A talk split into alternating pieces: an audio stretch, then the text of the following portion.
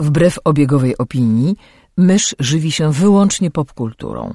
Jest zwierzęciem stadnym, które lubi dzielić się tym, co znajdzie ze światem. Jej naturalnym sposobem komunikacji jest przerywany śmiechem słowotok. Słuchacie podcastu Myszmasz.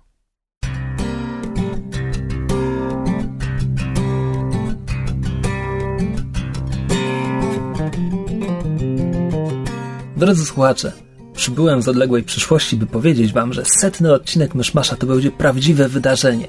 Trzymajcie kciuki, żebyśmy w tej rzeczywistości wytrwali tak długo. Tymczasem zapraszam na 32 odcinek podcastu Myszmasz.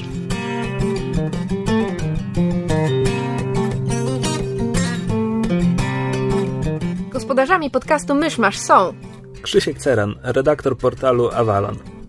Kamil Borek ze studia Kobart. i Mysz, autorka bloga Mysza Mówi.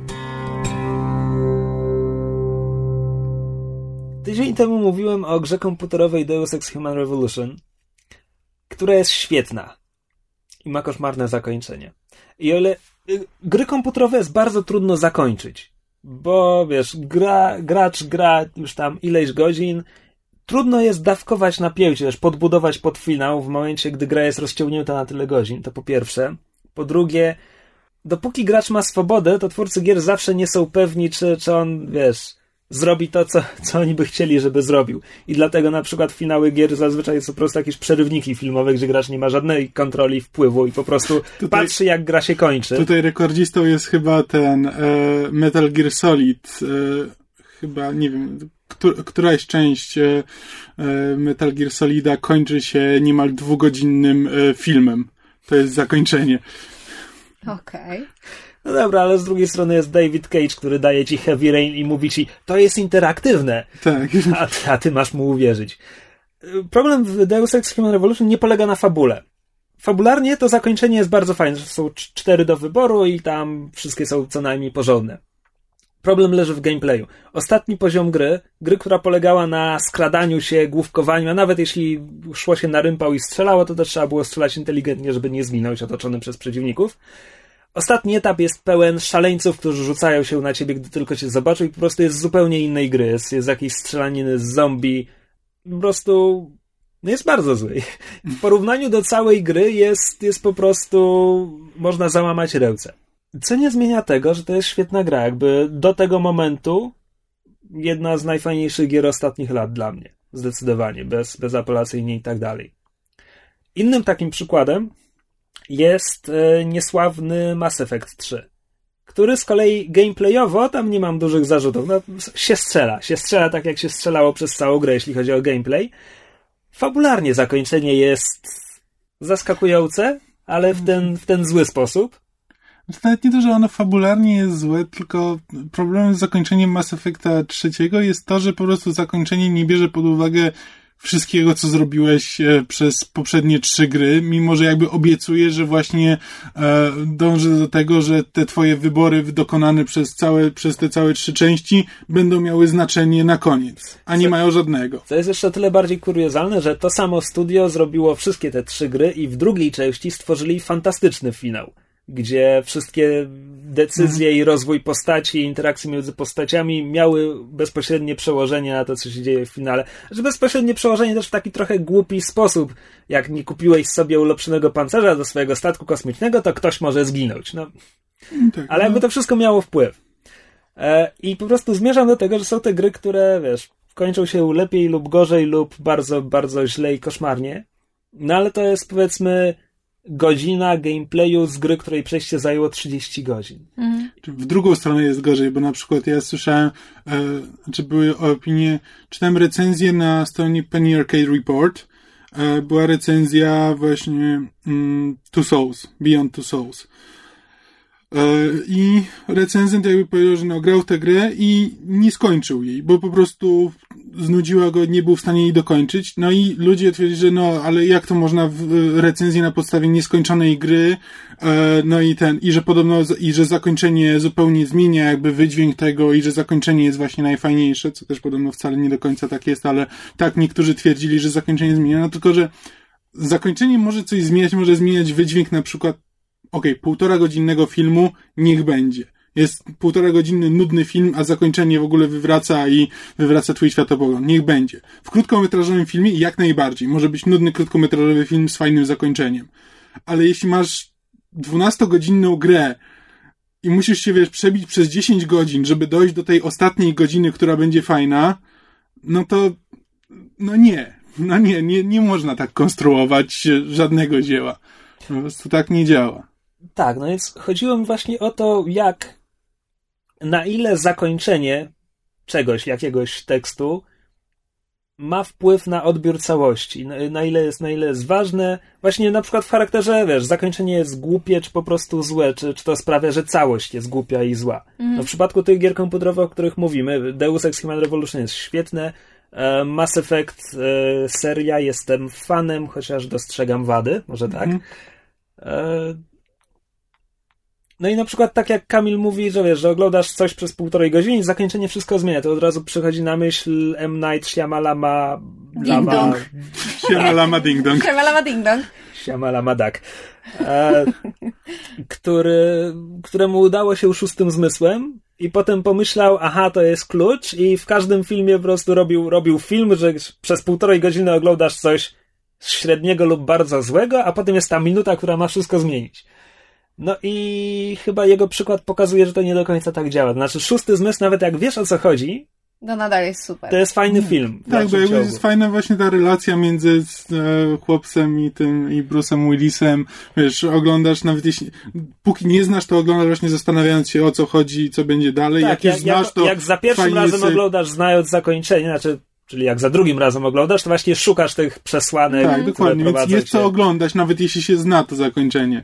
Tak, no jest oczywiście Shyamalan jest tutaj skrajnym przykładem tego, że samo zakończenie, nawet jeśli autentycznie będzie zaskakujące, jakby nie ratuje całości, jeśli całość jest nie do odratowania. Nie, ale jeszcze tak jest w wypadku chyba tych. e, To są zawsze trzy filmy, które mi przychodzą na myśl, jeśli chodzi o takie twisty. To jest właśnie e, Szósty Zmysł, e, Inni z Nicole Kidman, gdzie, i tutaj na koniec zaspoilować wam, Znaczy ja to oglądałem, ale nie pamiętam. Ja też byłem w kinie.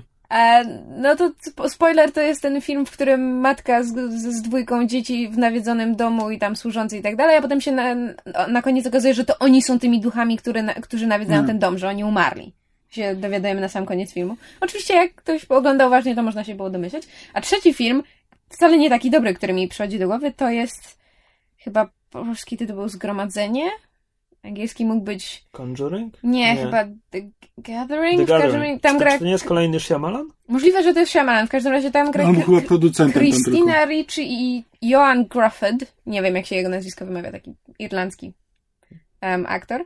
Em, I ogólnie chodzi o to, tu znowu spoiler, że e, ona przez cały film widzi dookoła różnych złych ludzi, którzy się pojawiają i są świadkami jakichś strasznych wydarzeń. Ona- myśli, że po prostu coś złego się dzieje, a potem na koniec się okazuje, że ona jest jednym z tych ludzi, z tych właśnie gromadzących się, bo chodzi o to, że to są e, nieśmiertelni ludzie, którzy przez całe wieki się pojawiają w tych samych miejscach, gdzie są różne katastrofy, bo oni byli grupą ludzi, która obserwowała śmierć Chrystusa. Okej. To jest naprawdę kiepski film, ale to jest po prostu twist na koniec. Mi się zawsze tak strasznie podobał. Jest, jest bardzo zły, ale mi się zawsze podobał. Tak a propos spoilowania złych filmów, żeby nikt ich nie musiał oglądać. E, ja w sumie nie wiem, to znaczy bardzo mi się podoba, że zaczęliśmy jakby od gier, dlatego że dla mnie właśnie gra, na którą trzeba poświęcić ileś godzin, żeby ją przejść, żeby dojść do tego dobrego lub złego finału, zależnie od tego, jak, jaka jest gra i zależnie od tego, czy gra jest dobra i finał zły, czy gra jest zła, a finał dobry. Mi się bardzo to podoba, bo to niejako wypada e, w porównaniu do seriali, bo to też nie jest film, że oglądamy film przez półtora godziny i potem mamy finał, który jest albo warty, albo nie warty, tylko serial to jest coś, na co poświęcamy ileś godzin, jeżeli nie lat, oglądając, e, prawda, regularnie. I na koniec, w momencie, kiedy zainwe- za- zainwestowaliśmy w coś tyle czasu, jeżeli przez ten czas, e, prawda, poziom serialu był, był utrzymany, to dla mnie, jako dla, dla fana, niesamowicie ważne jest to, żeby finał mi to wynagrodził. A było parę takich przypadków, że mo- może nie tyle nie dało rady, ale y, finał zawiódł w pierwszym momencie i dopiero potem na przykład z perspektywy czasu nauczyłam się doceniać, co twórcy zrobili. Tak miałam z House'em. Finał House'a, kiedy go oglądałam, e, jakby kiedy, kiedy wyszedł, e, jasne, wzruszył mnie, ale się zawiodłam, bo, bo spodziewałam się czegoś silniejszego. A potem z perspektywy czasu, im więcej jakby nad ten temat myślałam, tym bardziej stwierdzałam, że, e, że jednak zakończenie na tym, na Housie i na Wilsonie odjeżdżających motorami do piosenki Enjoy Yourself, it's later than you think, w kontekście tego, że prawda, spoiler, e, Wilson umiera na raka i House go zabiera, prawda, na taką podróż dookoła świata, wielka przyjaźń i tak dalej. E, w sumie ostatecznie mi się to bardzo spodobało, że twórcy zakończyli na takiej nucie tej ich przyjaźni, która przecież przez cały okres trwania serialu była jednym z takich głównych punktów. Znaczy, tak, znaczy ja, ja jakby na odwrót ja na przykład ja oglądałem House'a i lubiłem House'a tam przynajmniej przez pierwszych, nie wiem, pięć sezonów, potem jak już trochę ten, no wciąż, wciąż go lubiłem, ale nie, nie aż tak bardzo. I jakby ponieważ dał mi już dużo przyjemności przez ładnych 5-6 lat, to jakby to, że finał jest trochę gorszy mi jakby nie przeszkadza. Ale na przykład teraz bardzo dużo, bardzo wysoką poprzeczkę ma ustawione How I Met Your Mother, które już oglądam tylko i wyłącznie z, przy, z przyzwyczajenia i tylko po to, żeby zobaczyć, co się stanie. Jeśli się okaże, że ten finał jest beznadziejny, no to ja będę ogromnie zawiedziony tym filmem i ogromnie zawiedziony e, tym serialem i ogromnie zawiedziony tym, że poświęciłem mu 8 lat życia. Po ostatnich pięciu latach tego serialu możesz jeszcze być zawiedziony tym serialem? No tak, bo właśnie, bo dąży do końca. To już jest takie dążenie, że już przebiegłem, przebiegłem, e, wiesz, trzy czwarte maratonu, no to już głupio się teraz wycofać. Tylko, że jak się okaże, że na końcu ktoś mi przywali w mordę, to, to może jednak trzeba było pójść do domu no dobra, wcześniej. ale na ile ten Załóżmy teraz, nie, nie żebym się spodziewał, ale załóżmy, że finał How I Met Your Mother będzie jakiś rewelacyjny, po prostu niesamowicie najzabawniejszy odcinek od w ogóle z całego serialu, bo jak powiem, że od pięciu lat to nic nie będzie znaczyło. E, czy to uratuje ten serial w twoich oczach? Znaczy, uratować nie... Ur... Odkupi? Może tak? To nie jest tak, że uratuję i będę twierdził, że teraz każdemu będę mówił, że jeśli nie oglądał How I Met to musi obejrzeć, bo warto dla samego finału. Ale przynajmniej może będę miał poczucie, że tych ostatnich pięć lat, kiedy oglądałem ten serial tydzień w tydzień, tak już bez większego zapału, że może jednak warto było, od choćby dla, dla tej jednej sceny, ale to nie znaczy, ale to nie znaczy, że to jest, że to nagle się stanie dobry serial, no. Mhm. Bo tak jak porównywałeś, że gry komputerowe i, serial, że to jest trochę podobne, bo trzeba poświęcić kilkadziesiąt godzin, kilkanaście, no, tak, więcej czasu niż na chociażby No tak, no, że w wypadku gry komputerowej jakby, po pierwsze, ja nie kojarzę gry komputerowej, która byłaby średnia lub zła i gdzie zakończenie by sprawiło, żebym zaczął o niej myśleć, że okej, okay, to było bardzo fajne. Bo to jednak jakby gra wymaga aktywnego udziału. Mhm. Po prostu jeśli, jeśli gameplay jest taki sobie, jeśli historia przez te ileś godzin jest taka sobie, jakby to po co w to grać? Jasne. Znaczy, dobra, wyobrażam sobie, że ktoś mi może powiedzieć, słuchaj, zakończenie tego jest strasznie fajne i ja będę się męczył, żeby dobrnąć do końca. No ale nie wiem, czy wtedy takie nawet bardzo fajne zakończenie zmieniłoby moje postrzeganie. Nie, nie, jakby, znaczy, jeśli o mnie chodzi, to w ogóle nie zmieni, bo jakby od gier komputerowych wymagam czegoś innego, jakby gry komputerowe, fabuła jest, e, fabuła może być pretekstem. Jakby to mnie, znaczy, gra z fajną fabułą jest fajna, rzeczywiście może być, ale to nie jest to, dlaczego gram w gry komputerowe. Jednak gameplay jest dla mnie ważniejszy od tej warstwy fabularnej. Jeśli gameplay jest beznadziejny, a potem się okazuje, że fabuła była fajna, to to jest dla mnie za mało fajny finał nie uratuje słabej gry.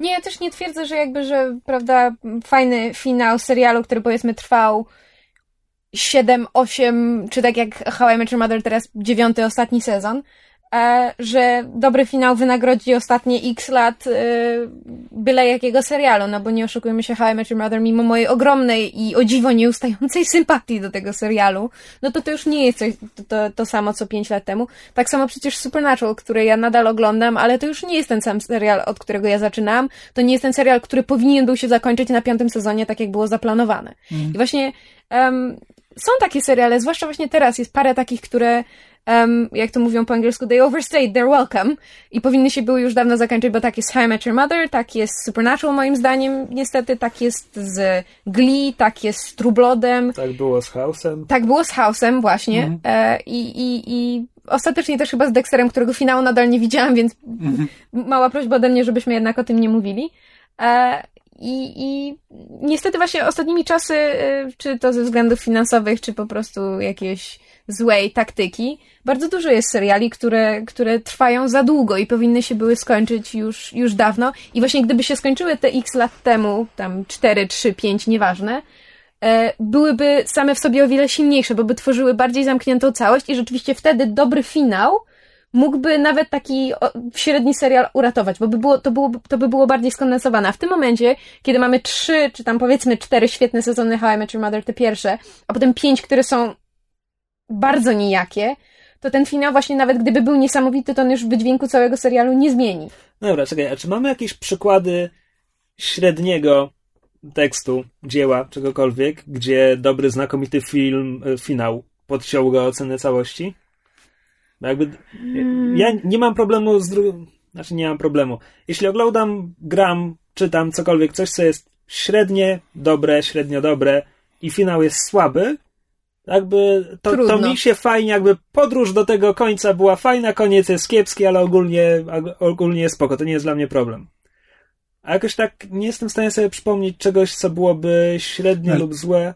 Ale czekaj, no bo teraz powiedziałeś, że, znaczy, e, czekaj, mnie nie zrozumiałem, że teraz powiedziałeś, że jeśli czytasz coś fajnego, tak? Że jeśli czytasz dobrą książkę, a finał jest słaby, to jest w porządku, tak? Tak, no albo nawet jeśli to jest coś, nie wiesz, mam wrażenia, że mówisz, że jeśli jest średnie, a finał jest słaby, to... Znaczy, no jeśli jest średnia, a finał jest słaby, No właśnie o to chodzi, że jeśli jest książka jest średnia i zasadniczo czytam, to tak, bo sobie, bo sobie czytam, byleby właśnie, bo już trzeba tam dotrzeć do końca, bo jak już się zaczęło, to trzeba dotrzeć do końca i nagle się okazuje, że na końcu nie ma nic ciekawego, tak, no to okej, wtedy nie, właśnie... to, to jest strata czasu, racja, oczywiście. Tak, podejrzewam, będzie z How I Met Your Mother na przykład. Znaczy, twoje pytanie brzmiało, czy był średni serial, który miałby, Serial, film, książka, który miałby na tyle dobry finał, żeby no żebyś, o cało, żebyś potem o całości wyrażała się entuzjastycznie. Um, to znaczy, nie wiem, nie wiem, czy ja tu jestem dobrym przykładem, bo ja jakby, jak już żeśmy ustalili w wielu wcześniejszych odcinkach, ja lubię Dollhouse'a i właściwie nikt nie wie za co. E, ale z tego co wiem, powszechna opinia w internecie jest taka, że serial sam w sobie miał wiele wad, ale że jego jakby finał wynagradzał i, i, i jest w ogóle powszechnie uznawany za, za jeden z najlepszych odcinków w karierze Widona, to po pierwsze, a po drugie w historii telewizji. Mowa oczywiście o, o Epitaph One i Epitaph Two, The Return, czy jak to tam Historii jest. telewizji, oj nie, to jest strasznie przestrzelone. Słuchaj, no wiesz, w internecie różne dziwne rzeczy piszą, ja się nie wtrącam. Znaczy, Dollhouse miał. Dollhouse miał mnóstwo potencjału, którego nie wykorzystał, miał mnóstwo problemów, z którymi mierzył się przez całą swoją dwuletnią karierę. Mm. I właśnie te odcinki Epitaph One, Epitaph Two, one są fajne, tylko że one pokazują ciekawszy świat niż ten, który ja oglądałem przez cały sezon. Ale widzisz, to jest moim zdaniem kwestia e, bardzo specyficznego zjawiska, mianowicie finału, który się odbywa po skoku czasu. Tak zwany time jump finale. Czyli e, w momencie, kiedy mamy, prawda, serial przez ileś sezonów, wszystko, prawda, dzieje się linearnie, a potem ostatni odcinek jest na przykład 3 lata później, 5 lat później, 10 lat później, czy cokolwiek. I wtedy bardzo często, co zresztą omawialiśmy przy okazji zakończenia ostatniego e, niedawnego True Blooda? sezonu True Blooda, że serial, który dostaje, znaczy fabuła, którą dostajemy po skoku czasu jest ciekawsza niż to, co było do tej pory, co jest No, No. i dla mnie w Trublazie to jest wadą, i dla mnie przy Dollhouse'ie to jest wadą. A dla mnie to jest, y, znaczy inaczej, ja tego bardzo nie lubię, bo dla mnie to jest oszustwo na zasadzie, że nie mamy pomysłu jak, jak doprowadzić do tego momentu, ale ja No bardzo właśnie. lubię, ja bardzo lubię takie zakończenia, dlatego, że one mi pokazują um, to jest, dla mnie to jest jakby, może nie skrót the best of, ale pokazuje mi, gdzie te postacie, które zdążyłam pokochać przez ileś sezonów, mogłyby skończyć za te 10 lat. To znaczy, wolę dostać finał pod tytułem Skoczymy 10 lat do przodu i mogę zobaczyć, jak te postacie wylądowały, niż dostać finał pod tytułem Ahaha, przytulamy się, koniec i musieć sobie dalej wyobrażać, co mogło, co, co mogło się z nimi stać.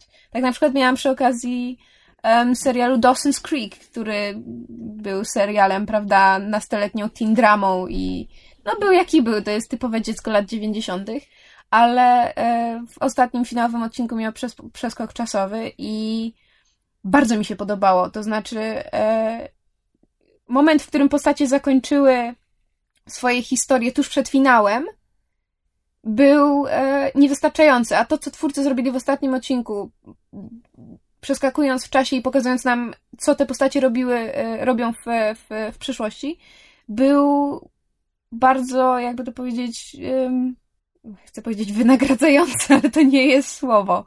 E, no, ale jakby spełniał oczekiwania fanów i zamykał wiele wątków i, i dawał nam jakieś takie closure. Znaczy, ja bym chciał, jeśli tak na przykład o Dollhouse'ie mówimy, no to to, co mi w Dollhouse'ie nie, nie pasowało, teraz już dobrze nie pamiętam tego serialu, więc tak jakby nie, z konkretami nie wspomnę, ale pamiętam, że jak to oglądałem, to e, dla mnie problemem jest to, że po tym przeskoku czasowym te postaci nie są postaciami, które ja znałem z serialu, że jeśli my robimy serial i robimy przeskok czasowy i potem ten przeskok czasowy zaczyna się w punkcie, który jest jakby logiczną konsekwencją tego, co do tej pory widzieliśmy w serialu, no to w porządku. To jest jakby jasne, że tam się wydarzyły jakieś takie rzeczy, które jakby musiały się wydarzyć, które są rozwinięciem po prostu charakterów postaci czy coś. A w Dollhouse miałem wrażenie tak, że jest sobie serial, po czym jest przeskok czasowy i oglądamy zupełnie inne postaci już, które jakby to, to nie są te same postaci, które, które były w serialu. No i to wtedy mi się mija z celem. No to po cholerę, to może trzeba było zrobić jednak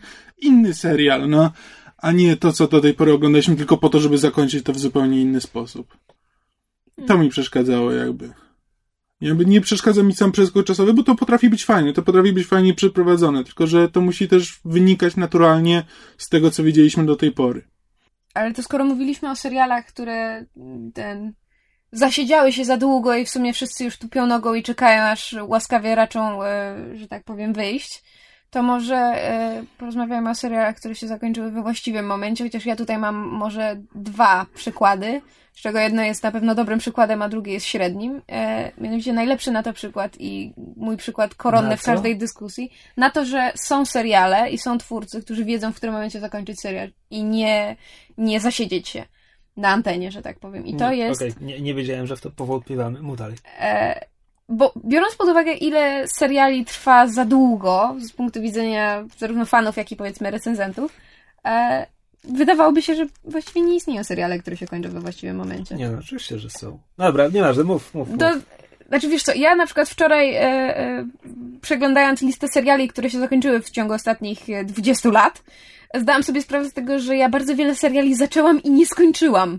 Więc e, bardzo możliwe, że wiele właśnie z tych e, seriali, które wiedziały, kiedy się skończyć, ja po prostu jeszcze do nich nie, nie dotarłam, do, nie dotarłam do finałów. Ale dla mnie takim koronnym przykładem jest Spartacus z jednej strony nieodżałowany, bo bardzo mi brakuje z tego, tego serialu, a z drugiej strony to jest serial, który wiedział, co chciał zrobić i, i, i zrobił to i, i jakby nie, nie, nie próbował widza oszukać, nie, nie próbował jakiś... Znaczy, okej, okay, są plotki o spin-offie, ale podejrzewam, że, że nawet jeżeli powstanie, to to będzie coś zupełnie innego. Tak, ale jakby, no, że można, można mieć zastrzeżenie do Spartakusa. Ja rozumiem, że komuś się może nie podobać ten serial tam ze względu na swoją, nie wiem, tam komiksowość, czy trochę taką tak, plastikowość. Czy coś. Tak, że jest sporo rzeczy, które mogą się nie podobać, ale jakby ale no to wtedy nie oglądaj tego serialu, ale jakby serial dokładnie wiedział, pozostał tym, czym był, nie stracił swojego charakteru, jeśli komuś się podobał, to się podobał do samego końca. I... Tak, nie było czegoś takiego, że mieli zaplanowane na trzy sezony, po czym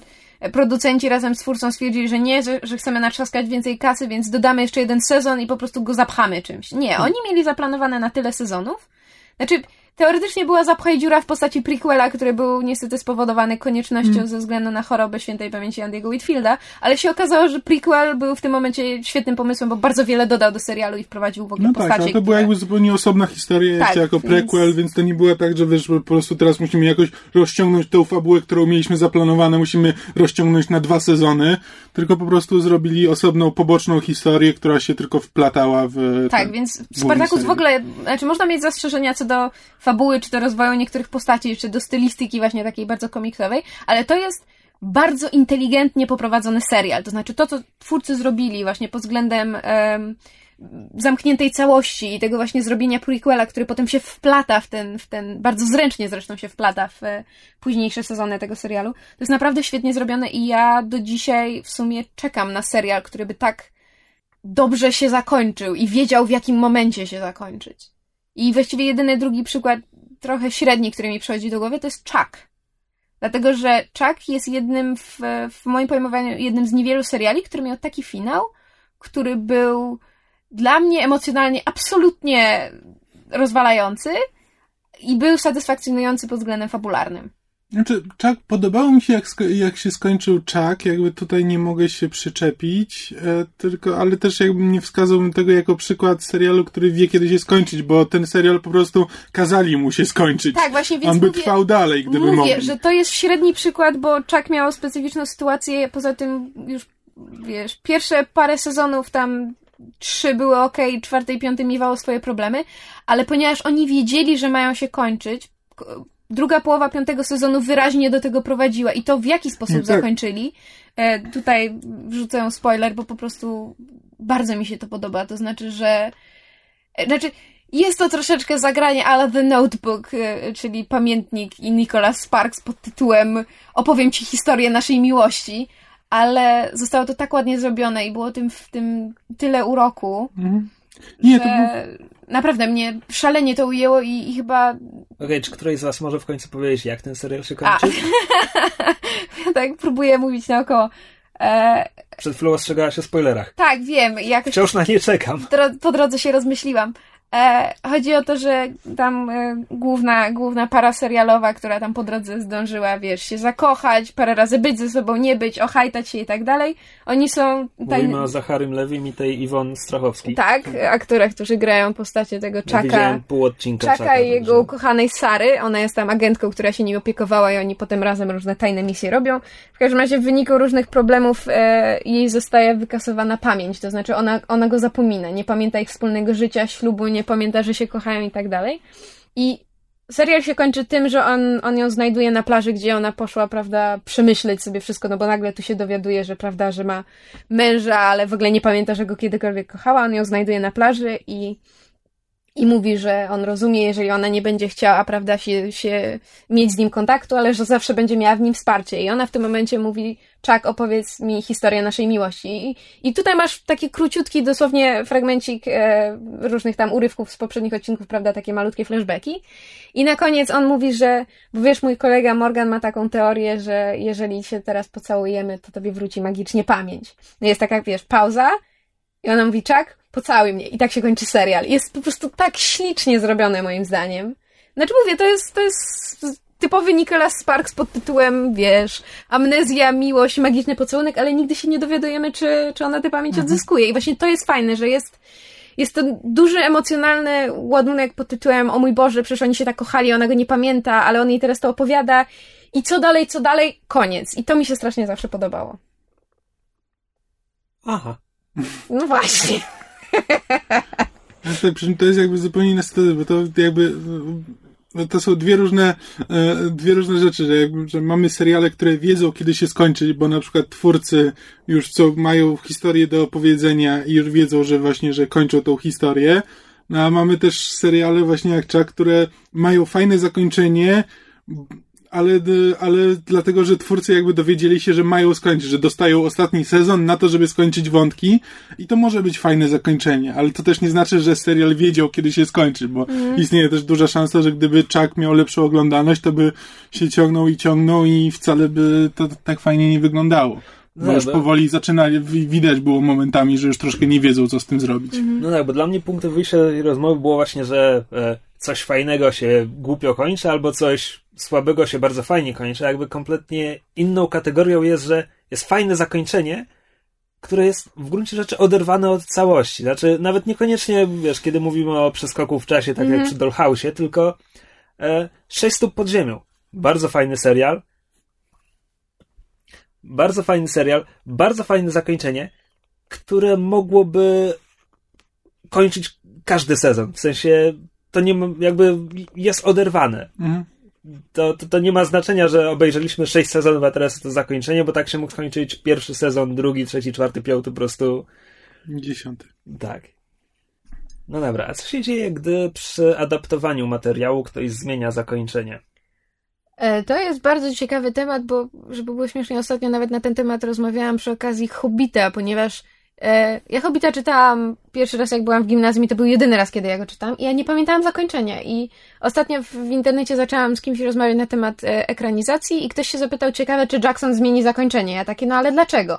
Po czym weszłam sobie na Wikipedię i zobaczyłam, jakie jest zakończenie i stwierdziłam, że em, Trup pada gęsto. Trup pada gęsto, a biorąc pod uwagę, y, które postacie z wersji filmowej obecnie zyskały największą popularność i, i miłość fanów, i oczywiście mowa tutaj o y, Znaczy ty zawsze głównym mówisz krasnoludzie. tumblerowych. Tak, znaczy tumblerowo i w ogóle internetowych, e, ale y, no ciekawa jestem, czy, czy Jackson się zdecyduje zabić e, tak, ja, głównego pana krasnoluda. ja już mam mu za złe zmianę zakończenia trylogii, więc jeśli teraz jeszcze przy Hobbicie zacznie majstrować, to będzie źle. Znaczy, e, przy trylogii ja dos- Trylogia ma parę doskonale zakończeń. Rozumiem. Tak, tak, tak. i Jakby... I one są z książek.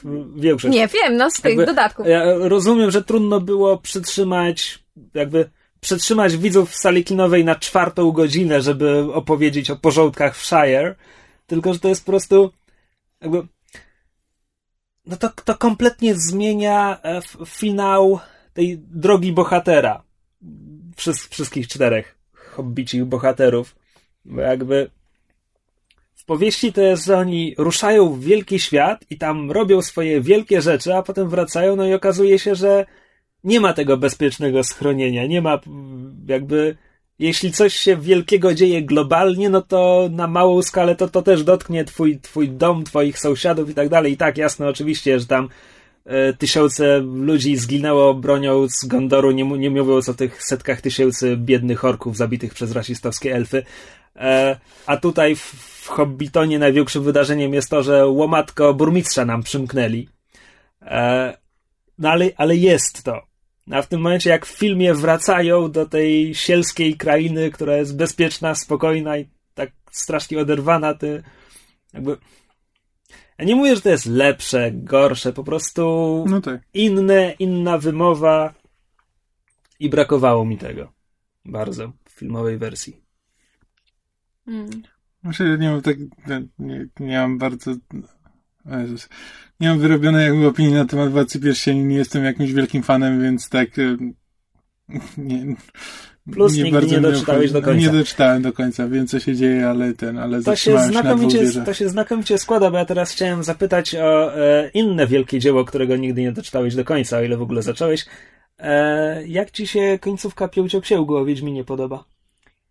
E, właśnie chciałam nawiązać do tego i zadać pytanie, co sądzimy o dziełach, które kończą się. Ty nie słuchaj, Kamil, bo ty nic nie wiesz. Które Tak. kończą się śmiercią. Sobie, dobrze wiem, jak się kończy Wiedźmin. Cicho, ale nie przeczytałeś, nie doszedłeś do tego jak i dlaczego i co i z kim, więc siedź cicho. Ja nie mam problemu, gdy to się kończy śmiercią, o ile autor wie, po co zabija bohatera. Mhm. A jak dla mnie Sapkowski nie wiedział. Znaczy, okej, kilka przykładów, śmierć na koniec i, i o to chodzi i jakby i wszystko jest spoko. Mm. Spartacus. Bulwar zachodzącego słońca. E, Cowboy Bebop, który ma piękne zakończenie. Nawet Firefly? tak, Serenity, ja nie mam problemu z tym, że, że tam łoż ginie na końcu. Ja mam z tym bardzo duży problem, ale No wynikający tak, oczywiście, z mo, emocji, moja a nie z... ulubiona postać Tak. w serialu i w Znaczy- ogóle, ojej, jak można. Nie, ja nie, nawet nie z tego powodu. Ja mam problem ze śmiercią Łosza taki, że znaczy ona... Że znaczy jest chamska. Nie, moim zdaniem właśnie nic nie, nic nie wniosła. Znaczy, ja jakby ten, czytałem opinię, znaczy, Widon się wypowiadał, że to miał być e, pokazane, że to jest właśnie ten e, point of no return, że już nie ma powrotu dla nich, że teraz może się wszystko wydarzyć i każdy może zginąć. Ale ja tego zupełnie tak nie odebrałem. Dla mnie to była po prostu bezsensowna śmierć, która e, nic, e, nic nie wniosła do No filmu. tak, ale śmierć może czasami być bezsensowna właśnie po to, żeby pokazać, że to jest bezsensowne i w ogóle. Dobra, e, z- zmierzam okrężną drogą do Wiedźmina, gdzie to jest skonstruowane, po prostu wiesz, tak jak te klocki się układają, że to ma być ten wielki finał, ten, tak z angielska to nazwę last stand, po prostu ostatni szaniec, bohaterowie, ten wszyscy za jednego, Tylko, że oni Tylko, że- wszyscy idiotycznie giną. Ale ja nawet nie mówię konkretnie, że idiotycznie, bo ta scena jest głupia, czy mi się nie podoba, tylko że czytając to, ja nie miałem poczucia, okej, oni giną za Geralta, oni, oni giną, żeby osiągnąć cel, no bo no tak osiągają cel, no, no ratują Yennefer. A czekaj, bo Tylko, o których ja tego- śmierciach my mówimy? Bo ty mówisz teraz o tych Ja, pierwszych. ja mówię o pierwszych. Aha, bo ja nie, mówiłam nie, w tym momencie ja, nie, nie, ja mówię jeszcze o szturmie na twierdzę Wilgefortza. No. E, Sforza, Wilgefortza. I, i, I czytając to jakby, ja rozumiem jaki efekt jest chyba w, za, w zamyśle, tylko że zupełnie nie mam poczucia, że właśnie oni giną za Geralta, żeby osiągnąć celu, uratować Yennefer i w ogóle, tylko to jest takie, wiesz, że, że autor tam siedzi z notatnikiem i okej, Regis odhaczony, Milwa odhaczona, Mhm. Kahir odhaczony, po prostu Tak. nie, nie podobało mi się to. Natomiast samo zakończenie konkretnie, że Geralt i Yennefer trafiają przez rzekę do Avalonu, Znaczy, eh, gdzieś trafiają. Dopiero co wy, wyczytałem wywiad z Sapkiem, w którym mówił, że trafiają do Avalonu. A tu prześlesz mi linka, bo ja pierwsze słyszę. A to e, wywiad w Gazecie Wyborczej a propos sezonu Bush i tam przy okazji też jest chyba najbardziej pozytywna opinia Sapkowskiego o grach, które do, Aha, kiedykolwiek To widziałem. będę musiała sprawdzić. Że w ogóle znakomite wykonanie na światowym poziomie, tylko on w gry nie gra i się nie interesuje. E, znaczy, wydaje mi się strasznie wydumane, ale nie miałem z nim takiego problemu, jak właśnie z finałem w twierdzy Wilgefortza. Wiesz co, ja się z y, takiego em, rozumowego punktu widzenia z tobą zgadzam. To znaczy, na, na rozum absolutnie masz rację i jakby to takie wybijanie na zasadzie check, check, check, ten zdech, ten zdech, ten zdech. E, wydaje mi się strasznie, strasznie kiepskim rozwiązaniem i, i jakby... Znaczy, ja, ja nie mówię, że Sapkowski z takim zamysłem to zrobił. Ja po prostu tak to odbieram. Nie, tak, i, i ja się z tym zgadzam, bo ja, ja, ja też to wówczas tak odebrałam, ale ponieważ czytałam Sapkowskiego w bardzo młodym wieku i ponieważ była to moja pierwsza fantastyka i bardzo mocno ją przeżyłam, zarówno opowiadanie, jak i potem pięcioksięg... To znaczy, ja się z tobą zgadzam, że Sapkowski jest y, mistrzem krótkiej formy i że pięcioksiąg jest bardzo rozwleczony i ma jeśli chodzi o, o, o, o to, o stosunek gorszych do lepszych momentów, to bywa bardzo niekorzystnie. E, ale dla mnie to było zawsze.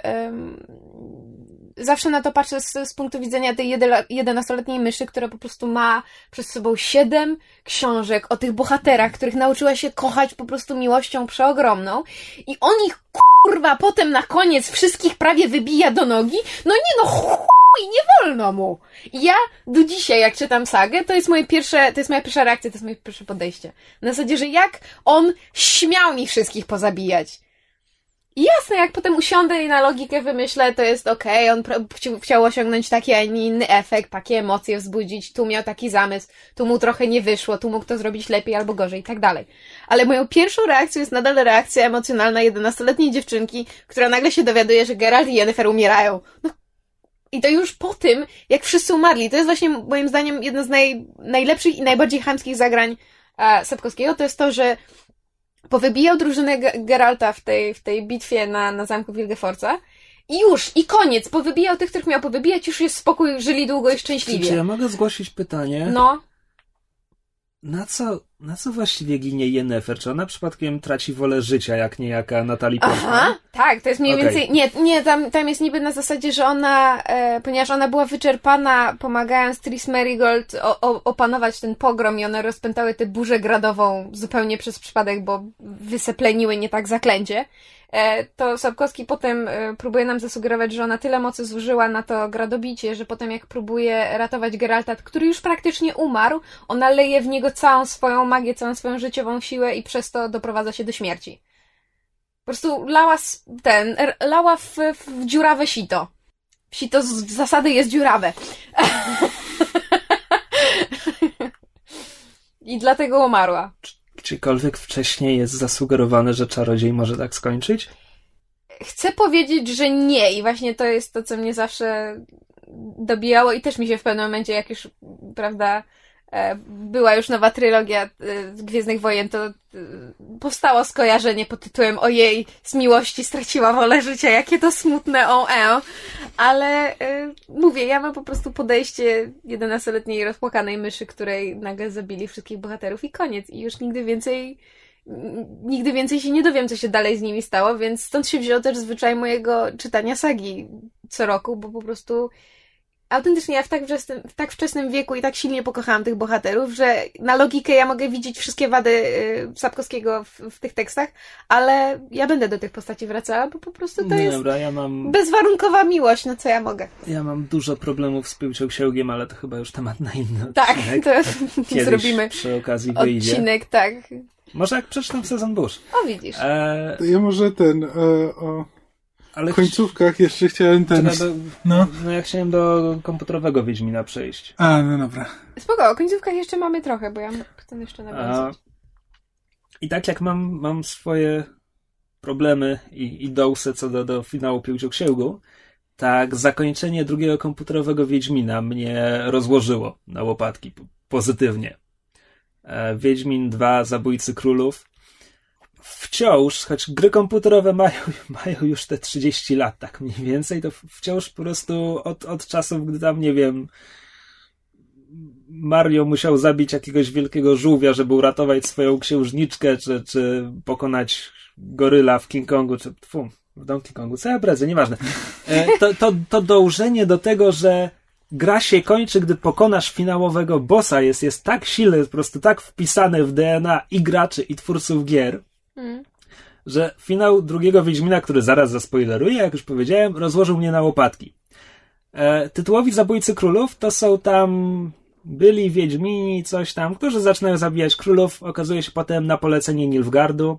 No i jest jeden z nich taki straszny, straszny drań, który jeszcze na, na, na samym początku gry e, wrabia Geralta w morderstwo Foltesta Mhm. Główna oś fabuły gry to jest właśnie szukamy go, gonimy go, za nim, hajda i w ogóle, a tam jeszcze w jednej trzeciej gry nam porywa Tris w jakiś sposób i też nie wiadomo. I też chodzi o to, żeby odnaleźć Tris, odszukać ją i w ogóle. No i ostatni, ostatnie minuty gry to w końcu stajesz twarzą w twarz z tym, z tym gościem, który zresztą już raz nas pokonał na miecze. I oczywiście jest opcja, żeby z nim walczyć. Gra może się skończyć tak, że po prostu zabijesz i w ogóle. A jest też opcja, żeby napić się z nim gorzałki i rozejść swoje strony. I to jest po prostu, bo to jest tak, odzyskałeś już Tris, już Tris jest bezpieczna, spoko. Świat po prostu poszedł w ruiny, już to, że on tam kiedyś zabił Foltest, to po prostu jest tak absolutnie nieważne, już się tyle wydarzyło, tak się zmieniła sytuacja, to nie ma najmniejszego znaczenia. Zabicie go Nic nie da. nic nie da, nic nie zmienia, po prostu wiesz, jest ta opcja, wiesz, napili się gorzałki i poszli, i to jest piękne. Mm, bardzo mi się podoba. To jest dla mnie jeden z najlepszych finałów w grach komputerowych. Znaczy, gdy mówimy, wiesz, o grze komputerowej konkretnie z fabułą i tak Jasne. dalej. Znaczy tak ja w ogóle, znaczy w ogóle jestem w- wielkim fanem, jeśli w RPG-ach można rzeczywiście skończyć grę dialogiem, a nie właśnie walką z bossem.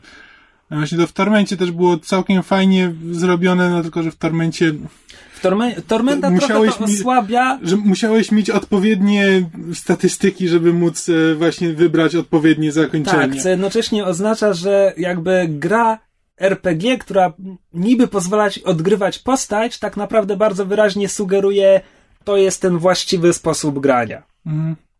Już nie mówiąc o tym, że zakończenia są e, dobre, złe i neutralne. Tak. Zresztą tak, jak jestem przy zakończenia gier komputerowych, to jeszcze e, chciałem wspomnieć o zakończeniu gry Fable 3.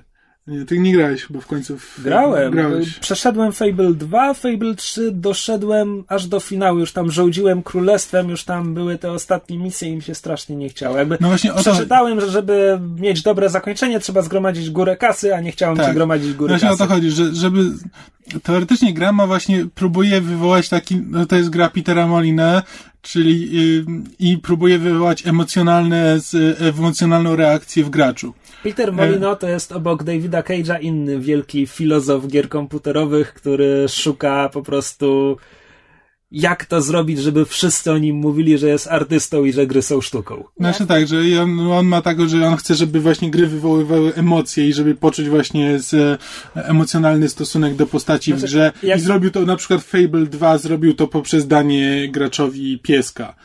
Piesek za tobą chodził. I to miało być to miało być emocjonalne połączenie z grą. To, to nie, nie wiadomo jak to I nie, działa emocjonalne połączenie to się pojawia, gdy oni potem ci tego pieska zabijają. A tak, tak. No właśnie, no w każdym razie mniej więcej na takim poziomie, o takim poziomie I rozmawiamy. tak, I tak osiągnięcia jak dla mnie Molino ma, ma lepsze od Davida Cage'a.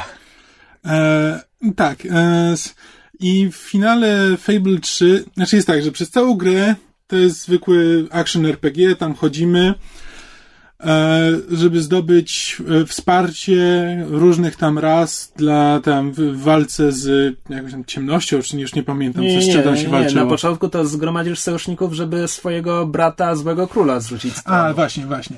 E, no i, s- No i, no i trzech czwartych gry zrzucasz go z tronu.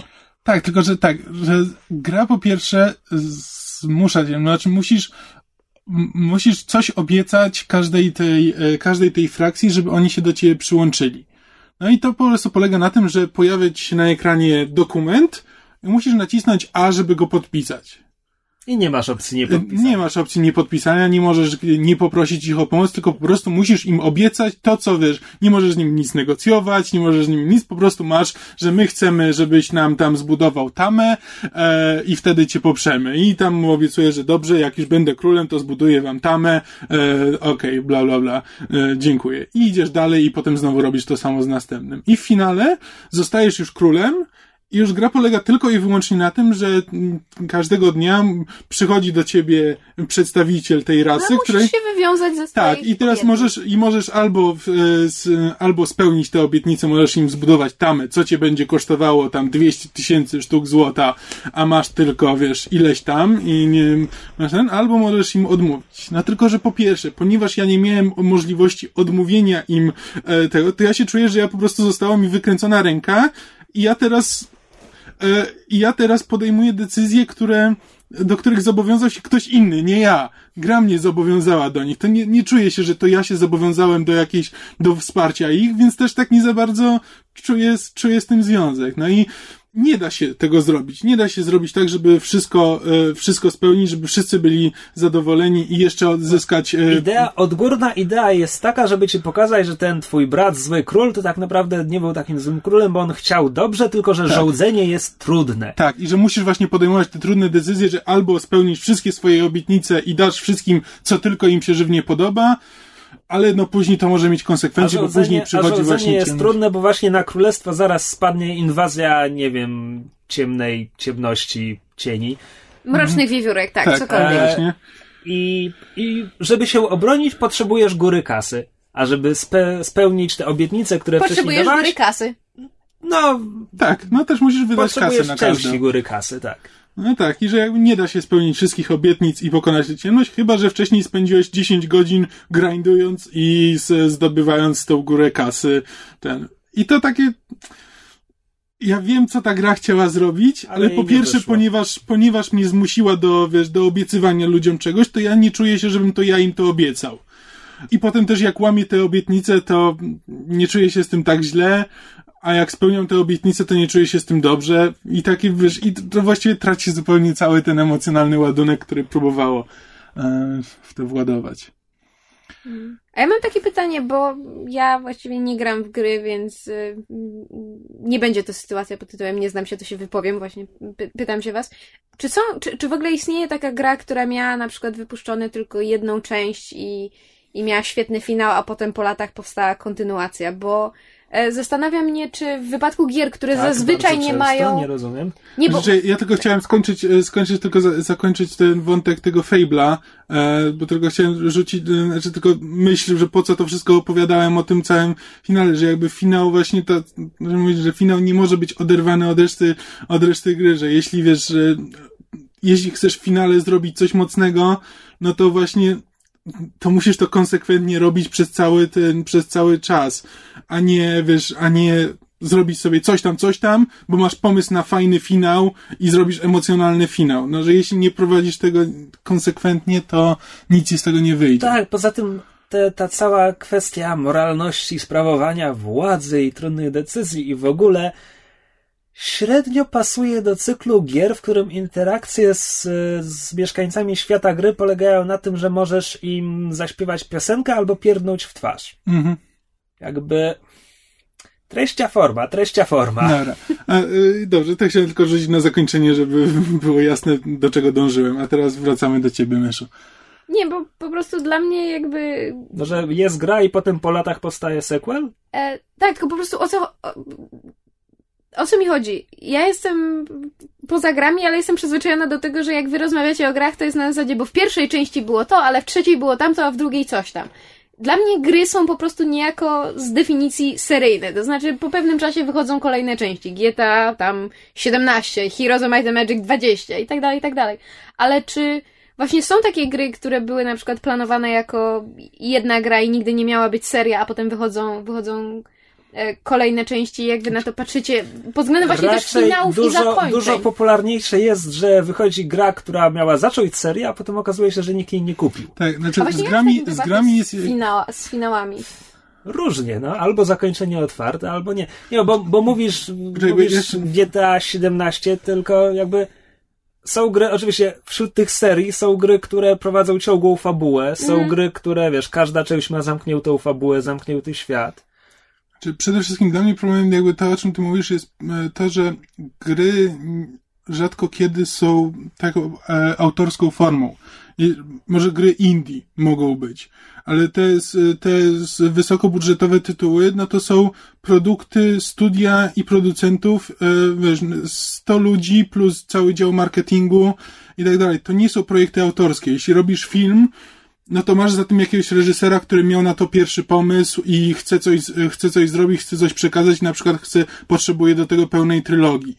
No i wiadomo, że potem się do tego miesza studio, ale zazwyczaj stoi za tym jeden człowiek, a w grach rzadko kiedy jest tak. W grach jest tak, że to jest produkt jakiejś masy ludzkiej, a No. nie takiego właśnie, że teraz chcemy opowiedzieć historię i ją zakończyć, a potem ktoś bierze tę historię i w, robi z tego zupełnie coś, Czekaj, coś no, innego. ale, ale gry też tworzy kil... Tfu, co ja mówię.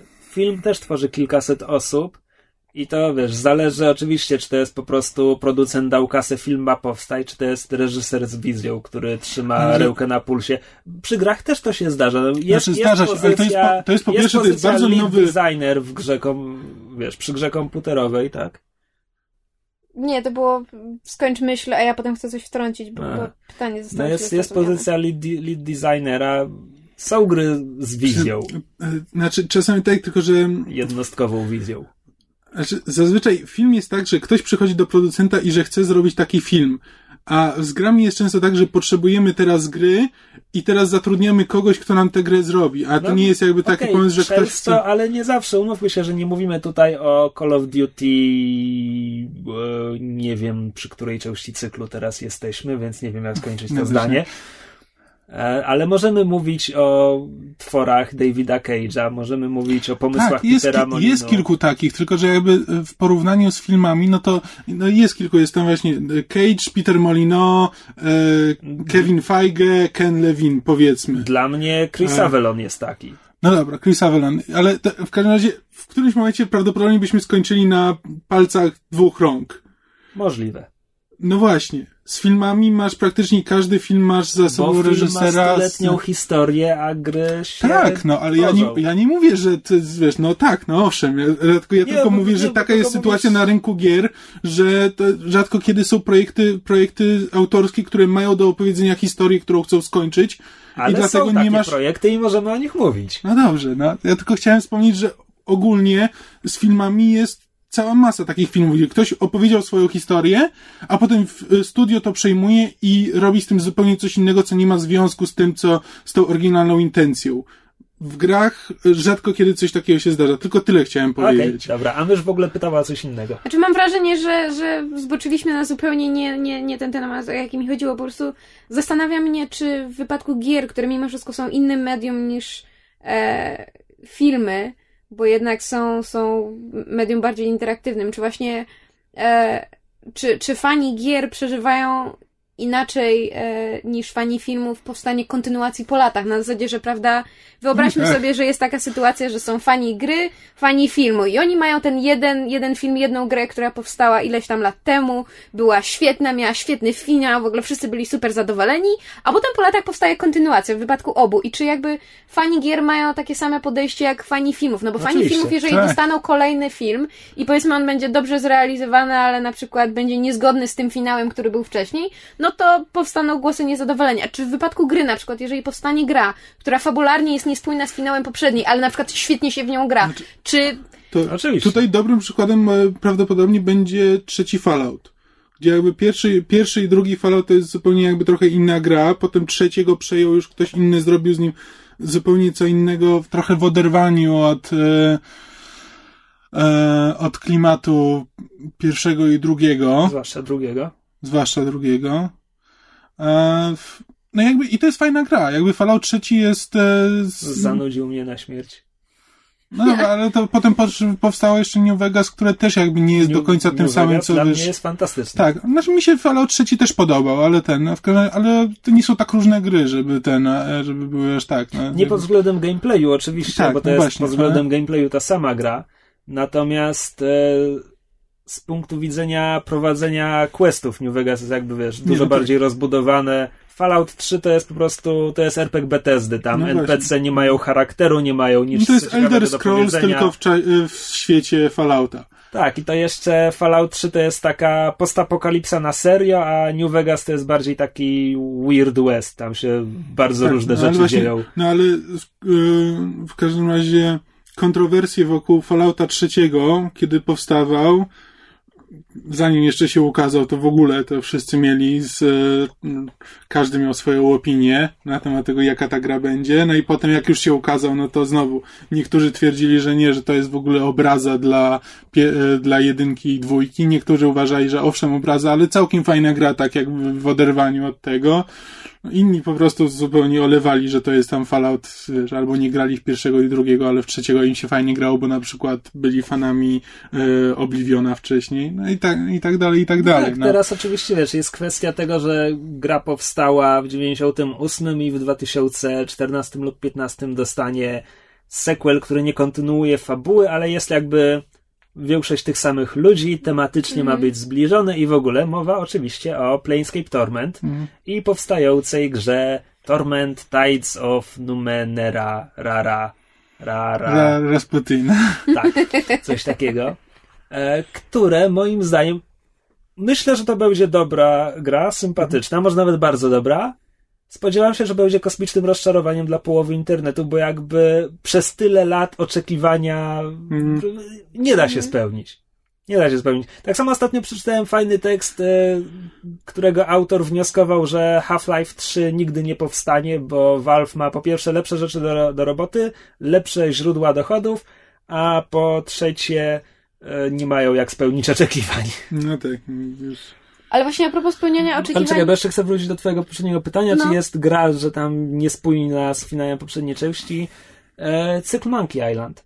Monkey Island 2 jest e, bardzo powszechnie uważane za najlepszą część cyklu. Ja się z tym nie zgadzam, ale to dlatego, że ja zacząłem grać w ten cykl od trzeciej części, dlatego to jest moja ulubiona. Monkey Island 2 kończy się tak, że zły pirat leczak. Pirat. Mhm, fajnie.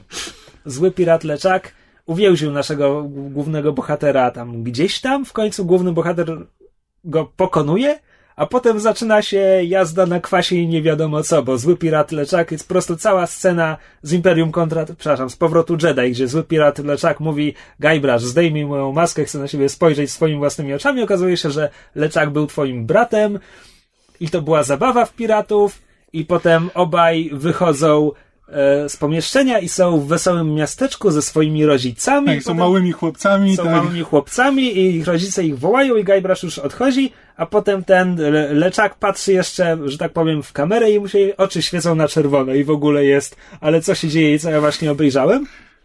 To I jak zakończenie Saint Elsewhere, gdzie jest ileś sezonów serialu o szpitalu, a potem na koniec się okazuje, że ten szpital istnieje tylko w wyobraźni autystycznego chłopca. No tak. No po prostu, I chyba mindfuck. pięć lat później powstała kontynuacja Curse of Monkey Island, bez głównego twórcy pierwszych dwóch gier, bo on rozstał się z LucasArts po drodze, ale tam jacyś ludzie się jeszcze powtarzali. Między innymi Michael Land, kompozytor i jeden po prostu z najważniejszych ludzi w tym cyklu. Muzyka jest świetna. O czym ja mówiłem? A tak. E, I e, Curse of Monkey Island zaczyna się od tego, że Guybrush, dorosły, pirat, e, dryfuje, dryfuje po morzu, e, siedząc w tym takim samochodziku zderzają, do zderzania się z wesołego miasteczka i jest po prostu niemal kompletnie zignorowany wszystko, wiesz, cały tamten finał. To Okej. jest po prostu, potem to jest jakoś wyjaśnione, że jakaś iluzja leczaka czy coś takiego, ale jest po prostu, Ale jakby olali cało to, Tak. ten, że to jest jakieś ten... Tylko, bo, że... bo nie dało się tego No kontynuować. tak, że po prostu stwierdzili, że no co, no tak sobie wymyślił ten, tak się zakończyła dwójka, no to stwierdzają, że to wszystko była jakaś sztuczka i iluzja, no i... No i co, no bo, no bo nie dało się inaczej, no. A, a chcieli zrobić kontynuację i chwała im za to. To bo prawda. Curse of the Monkey Island jest grą świetną. Jak się kończyło e, Beyond Good and Evil? Czy tam był jakiś sequel hook? Beyond Good and Evil to jest taka gra, która jest uwielbiana w internecie, ale się niezbyt sprzedała. I tak się niezbyt sprzedała, że tam plotki o kontynuacji krążą od, od lat. Od wielu, wielu, wielu lat, a teraz od paru lat są już nawet jakieś ślady, że ktoś nad taką kontynuacją pracuje. Jakieś rysunki koncepcyjne, jakiś fragment animacji, nawet jakiś zwiastun pojawił się bodaj dwa lata temu i wciąż nic nie słychać, nic nie wiadomo. Wiesz co tam... A, bo pamiętam od choćby... E, tak, tam był taki sequel hook o tyle, że... Bo tam Page chyba e, Czy on nie ginie pod końcu? koniec, ginie na koniec, ale po napisach chyba jest scena, w której już nie pamiętam co, czy jak on tam był, nie wiem, powiedzmy, że był przywalony kamieniami i nagle tam się rusza jakiś kawałek nogi, czy cokolwiek. Ale w każdym razie było coś takiego na zasadzie, że e, było zasugerowane, że on wcale nie zginął. Page to jest antropomorficzny prosiak, który opiekuje się główną bohaterką. Tak, jest jej wujkiem. Który, e, a bohaterka jest ludzką dziewczyną, a ta świnia jest jej wujkiem i w ogóle cały świat jest pełen e, ten Ale ja nie mam E, żadnych pytań. ka, canis sapiens, e, czy tam nie wiem, nie znam więcej łacińskich nazw, ale w każdym razie tak. Bo, bo też w grze trzeba zbierać ten zdjęcia różnych gatunków, więc tam ci podpisuje, że jak zrobisz zdjęcie, to ci potem podpisuje, że to jest gatunek, o, capra sapiens na przykład, czyli antropomorficzna koza. Tak, tak. Pozdro- pozdrowienia dla Capryfolium przy okazji. A ja ostatnio trafiłem ten, właśnie w opowiadaniach e, Anny Kańtoch widziałem kapryfolium użyte w zdaniu. Bo to, to jakaś roślinka. Tak. Jest, że wieczór jest pachniał kapryfolium. Cokolwiek to znaczy. Z takich metafor, które kompletnie się rozmijają z czytelnikiem, to właśnie czytam Joannę Bator, gdzie tam w pewnym momencie bohaterka e, poczuła pulsowanie w brzuchu jak przed miesiączką. Aha, okej, no dobra. A, dobra, już, Dokładnie wiesz, co miała na myśli. Dokładnie wiem. Ju- Już wiem, co się stało w ten, w Beyond Good and Evil. E, Page owszem zginął, ale potem e, Jade go e, była w stanie wskrzesić, tam swoją wewnętrzną mocą, tą, która tam na początku było zasugerowane, że ona coś takiego ma. E, ale potem po napisach z kolei okazało się, że ten, e, na ręce Page'a zaczyna wyrastać ten, e, jakaś narośl tych e, doms, tych przeciwników, tak coś tam mu rośnie. I że właśnie, że Page może być zainfekowany w następnej grze, No, grze która potem nie powstała przez najbliższych. No to już będzie 10 lat chyba No, spokojnie. pewnie tak. Nie, czekaj, chyba nie, to jest chyba 2005. No, ale to blisko. Idzie, idzie na dziesiąty krzyżyk. Coś takiego, tak. A czemu o tym mówiliśmy? Nie, bo tak mnie ciekawiło, czy właśnie y, jeśli chodzi o em, dorównania oczekiwaniom fanów, czy właśnie w wypadku gier też jest takie, taka silna potrzeba właśnie, żeby, żeby je jednak dorównać tym oczekiwaniom, bo na przykład zauważyłam, Znaczy, że... wiesz co, gry są o tyle... Okej, y, może do, do czego dążę. W grze mimo wszystko podstawowy jest gameplay. I dlatego na przykład ja często obserwuję jakieś komentarze pod różnymi stronami o grach komputerowych newsów, że, jest, na, jest na przykład mowa o kontynuacji gry, która jakby zupełnie się nie prosi o kontynuację, znaczy opowiada konkretną, zamkniętą historię i tak dalej, a tutaj widać, że na siłę biorą tego samego bohatera i coś dalej. I wiesz, i komentarze są o super, fajnie, rewelacyjnie, nie mogę się doczekać, kiedy będę mógł w to zagrać. Jakby właśnie, że, te, że ten gameplay jest na tyle ważny, że jakby kwestie fabularne gracze przymykają na to oko. Ale też jakby, ale jest jednak, e, nawet nie wiem, czy nawet nie bardziej niż w przypadku filmów, że ta reakcja fanów potrafi być tak atawistyczna, jeśli się na przykład okazuje, że, że ktoś coś zmienia w ich ukochanej grze i próbuje robić, e, próbuje robić jakby inny właśnie, inną grę w tym samym świecie na przykład, z tymi samymi postaciami, to naprawdę wejdź sobie na forum IGN-u, czy, który jest tak naprawdę odpowiednikiem Filmwebu i obejrzyj sobie, i obejrzyj sobie reakcje tak zwanych fanów, tak jak wiesz, hardkorowych. To Znaczy- naprawdę potrafi być tak niemal zwierzęcy, atawistyczny po prostu odruch, że nie jak oni śmią coś zmieniać w mojej grze. Znaczy, bardzo mnie to ciekawi, dlatego że z biegiem czasu coraz częściej pojawia się zjawisko e, dokrętek filmowych do seriali. To znaczy, e, Firefly i Serenity są tutaj koronnym przykładem. E, Entourage teraz będzie miało film. E, zaraz dostaniemy film Veronica Mars. E, Sex and the City chociażby też miał film, a właściwie dwa, o których wolimy zapomnieć, ale właśnie co jest ciekawe, że Sex and the City powstał chyba wyłącznie dlatego, że twórcy chcieli po prostu natrzaskać kasę na markowych ciuchach i, i zrobić po prostu wielki pokaz mody. I jest to film powszechnie znienawidzony zarówno przez fanów, jak i zjechany przez krytyków. To znaczy, pierwszy film Sex and the City jest jeszcze eh, okej, o drugim wolimy zapomnieć, wszyscy razem i każdy ze osobna. Po prostu stwierdzamy, że ten film nigdy nie powstał. Ale w wypadku znaczy w wypadku Entourage można jedynie spekulować, bo film dopiero powstaje, ale w wypadku Firefly i Veronica Mars to są filmy, które powstały z potrzeby fanów. To znaczy fani po prostu tak długo wiercili dziury w brzuchu, a Znaczy, i twórcy, mi, i twórcy Dla mnie mieli... to są dwa osobne przypadki. Nie, i twórcy mieli tak wielką potrzebę do powiedzenia historii, że te dwie rzeczy połączone w jedno sprawiły, że filmy powstały. Właśnie dla. Ja bym nie wrzucał ich do jednego worka, bo tak. e, Serenity oczywiście potrzeba fanów, ale jakby też potrzeba narracyjna. No, serial nie miał, nie miał zakończenia. Mhm. Znaczy, w sumie to miał zakończenie, bo tam River zostaje zaakceptowana przez załogę. Czyli dokładnie to, jak kończy się film, bo na początku filmu ona znowu jest nieakceptowana przez załogę. To tak trochę im nie wyszło, ale mniejsza No to. ale to wiesz. Ale jakby tak, no tam było dużo wątków, które można było domknąć, okej. Weronika Mars, okej, miała otwarte zakończenie w trzecim sezonie, no ale z drugiej strony tutaj mamy, wiesz, ten właśnie przeskok w czasie, 10 lat później, aktorzy się zestarzeli, więc akcja będzie 10 lat później. I jako fan serialu cieszę się, że taki film będzie, no ale tak obiektywnie nie widzę tej potrzeby narracyjnej. To znaczy, dla mnie ona istnieje o tyle, że właśnie yy... Veronica Mars się skończyła za wcześnie. To znaczy, to był serial, który miał no, plany na dalsze nie, sezony. nie zeszła się znowu z Loganem, to się nie może tak skończyć. Tak, aha. E, nie, po prostu jakby widać było, że ten serial miał potencjał jeszcze na dalsze, na dalsze jakby e, przynajmniej jeden, dwa sezony. E, I widać było, że Rob Thomas, twórca serialu, jakby nie, nie powiedział do końca tego, co chciał powiedzieć na, na temat tych postaci, że zabrakło mu czasu. E, I mnie na przykład jako fankę bardzo cieszy to, że twórca przez tyle lat em, trzymał projekt, prawda, gdzieś tam blisko serca i, i, i cały czas próbował go, go zrobić. I z tego, co widziałam po trailerach, to film wynagrodzi te lata czekania i będzie bardzo właśnie fajnym e, uzupełnieniem serialu. Zresztą tak jak Serenity jest w wypadku Firefly.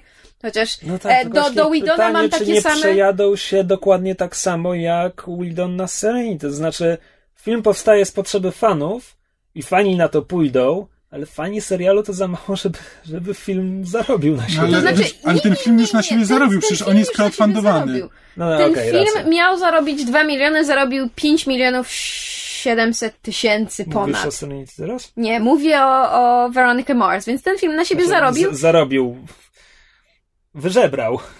No, No, ale tak, no ale taka on nie potrzebuje zarobić. No, wszystko, Oni co on zarobi mają- więcej, to już jest górką. Tak, oni, Okej. poza tym oni już teoretycznie mają górką ponad to, co, co jakby prosili. No tak, ale oni muszą to wydać na film. Tak, ale a, a budżety przynajmniej- filmów mają zwyczaj się rozrastać w No trakcie. już się rozrosło, bo tam mieli problemy z deszczem, nieważne. Ale na przykład y, ja w, w nie widzę nic złego. To znaczy, wolę dostać film od twórcy serialu, który powstał z potrzeby fanów i z potrzeby serca e, przy pomocy crowdfundingu i żebrania o pieniądze, niż żeby właśnie jakiś producent stwierdził, że ja chcę mieć film, do którego wrzucę parędziesiąt marek i natrzaskam na reklamach i żeby powstał taki Sex and the City, który film kompletnie zmienia postacie. A jednak mimo wszystko Serenity może nie pod względem kontynuacji troszeczkę ignoruje ostatnie odcinki serialu, ale mimo wszystko ma, ma spójną fabułę, daje zakończenie naprawdę jest sensownym dodatkiem do serialu. Pomijam, że ja do Widona mam dokładnie takie same zarzuty jak do Sapkowskiego, bo jak on k***wa śmiał. Ale to są moje emocjonalne, osobiste pretensje, więc e, je pominiemy milczeniem, spuścimy zasłony. E, ale na przykład bardzo jestem ciekawa, jak w, w, wypadnie to w, wypadnie w wypadku. Mhm, tak. E, jak będzie wyglądała kwestia w wypadku Entourage. Dlatego, że serial wcale nie był tak popularny. Miał średnie opinie, sam w sobie był średni, a pod koniec już mocno kiepski. Są bardzo duże problemy z powstaniem tego filmu. On powstaje wyłącznie chyba z, z przyczyn finansowych. I tak jakoś nie, bardzo nie mogą się za niego zabrać. Znaczy teraz podobno hmm. poszła plotka, że już wszyscy podpisali e, kontrakty i już zaraz zaczynają. Ale on tak jak Veronica posta... Mars ma szansę jeszcze na siebie zarobić, a przynajmniej coś mieć górką, tak Entourage moim zdaniem jest absolutnie znaczy, bezsensowny. Entourage chyba powstał nie dlatego, że ci wszyscy aktorzy nie mieli co ze sobą zrobić, bo tak. widziałaś któregokolwiek z nich w jakimkolwiek filmie czy serialu Jakiś, ostatnio. W małych rolach. No właśnie, może dawno. w jakichś tam gestarach. A ale... a propos, tak jeszcze tak z pięć lat, aż Jennifer Aniston będzie za stara, żeby występować w komediach romantycznych i jeszcze dwa seriale skasują Mafiu Peremu i doczekamy się w końcu filmu o przyjaciołach. tak. Tak. Ale nie, już chyba ten e, David Schwimmer już się wycofał chyba na stałe z aktorstwa. Już został producentem po prostu na, na stałe, bo, bo się obraził. Wciąż dubbinguje żyrafy, też aktorstwo.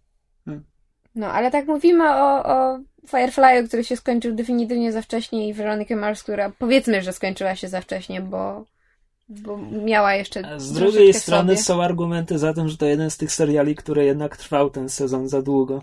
Tak, znaczy wiesz co, ja bardzo lubię ten ostatni sezon i ja w ogóle bardzo lubię mm, właśnie ten, ten Veronica Mars, The College Years i w ogóle bardzo lubię postać Pisa, więc ten trójkąt miłosny zawsze mi, zawsze mi się podobał. Ja nigdy nie byłam jedną z tych fanek Logan i Veronica Forever i Pis do piachu. Bardzo się zresztą cieszę, że, że, że ten trójkąt z powrotem się pojawi w filmie i będzie, będzie rozgrywany. Ale czy właśnie, czy są jakieś takie inne seriale, waszym zdaniem, które skończyły się za wcześnie? To znaczy, bardzo często wspominamy o naszych ukochanych serialach, które naszym zdaniem zostały za wcześnie zdjęte z anteny, ale pod względem właśnie finałów, jakie dostały, bo są takie seriale, które zostały zdjęte z anteny e, dość niespodziewanie, ale udało im się sklecić w miarę znośny finał, a są takie, którym się nie udało. Ja mam tutaj przykłady e, Studio 60, mimo że wiedziała, że będzie zdjęte z anteny, jakiś czas wcześniej miało moim zdaniem bardzo niesatysfakcjonujący finał. Um, a z kolei Pushing Daisies, które się do, dowiedziało właściwie z dnia na dzień, było w stanie w postprodukcji dokręcić finał, który bardzo ładnie z jednej strony zamykał pewne wątki, a z drugiej strony zostawiał na tyle otwarte zakończenie, że fani mogli sobie gdybać co dalej. I, i jak jest, jakie jest wasze zdanie na ten temat? Wiesz co, ja chyba nie mam zdania, bo jako się rzekło, oglądam jedną piętnastą seriali co ty, mm. więc na przykład Wciąż nie obejrzałem Carnival, ale jestem przekonany, że jak już to obejrzę, to będę bardzo zły, że ten serial nie miał drugiego sezonu, bo tam się nie skończył z tego, co o nim czytam. Bardzo możliwe. Ja obejrzałam tylko pierwszy sezon i dalej miałam problemy. Jakoś... A czy to nie jest wszystko, co powstało? Właśnie pierwszy sezon? Nie, dwa sezony są. No, w każdym razie nie, wiem, że nie ma zakończenia. Właśnie jakoś nie mogę sobie przypomnieć żadnego takiego serialu, który ja bym oglądał, któryś uważam, że to nagle się skończył i strasznie mi go brakuje. Znaczy Firefly oczywiście. To chyba tyle. No, no ale wiesz, Firefly dostał film, teraz będzie seria komiksowa, jeśli komuś bardzo brakuje postaci i chce wszystko wiedzieć, co tam było. Brakuje bardziej aktorów niż postaci. Brakuje, wiesz, naj, mal, mal bez Nathana Filiana to nie to samo komiksy e, o Firefly'u są bardzo śmieszne, bo autorzy, no wiesz, wczuwają się w klimat świata, więc tam często są dymki wypełnione chińskimi znakami. I Krzysie ma zabawę odcyfrowując, eee, co powiedzieli. Wiesz co, czasami mam czasami jak widzę chińskie znaki, na przykład w komiksie Marvela, to po prostu wiesz, staram się i jakby jestem przekonany, że to jest Google Translate. Mm. Czyli ogólnie wniosek jest bring back Firefly. Nie, Tak jak mówię, zwykle. Ja po prostu, wiesz, oglądam za mało seriali, Mhm. żeby mieć takie żale, że ojejku, jak oni mogli to zdjąć z anteny i w ogóle. Raczej mam gry komputerowe, gdzie wciąż liczę, że będzie kontynuacja.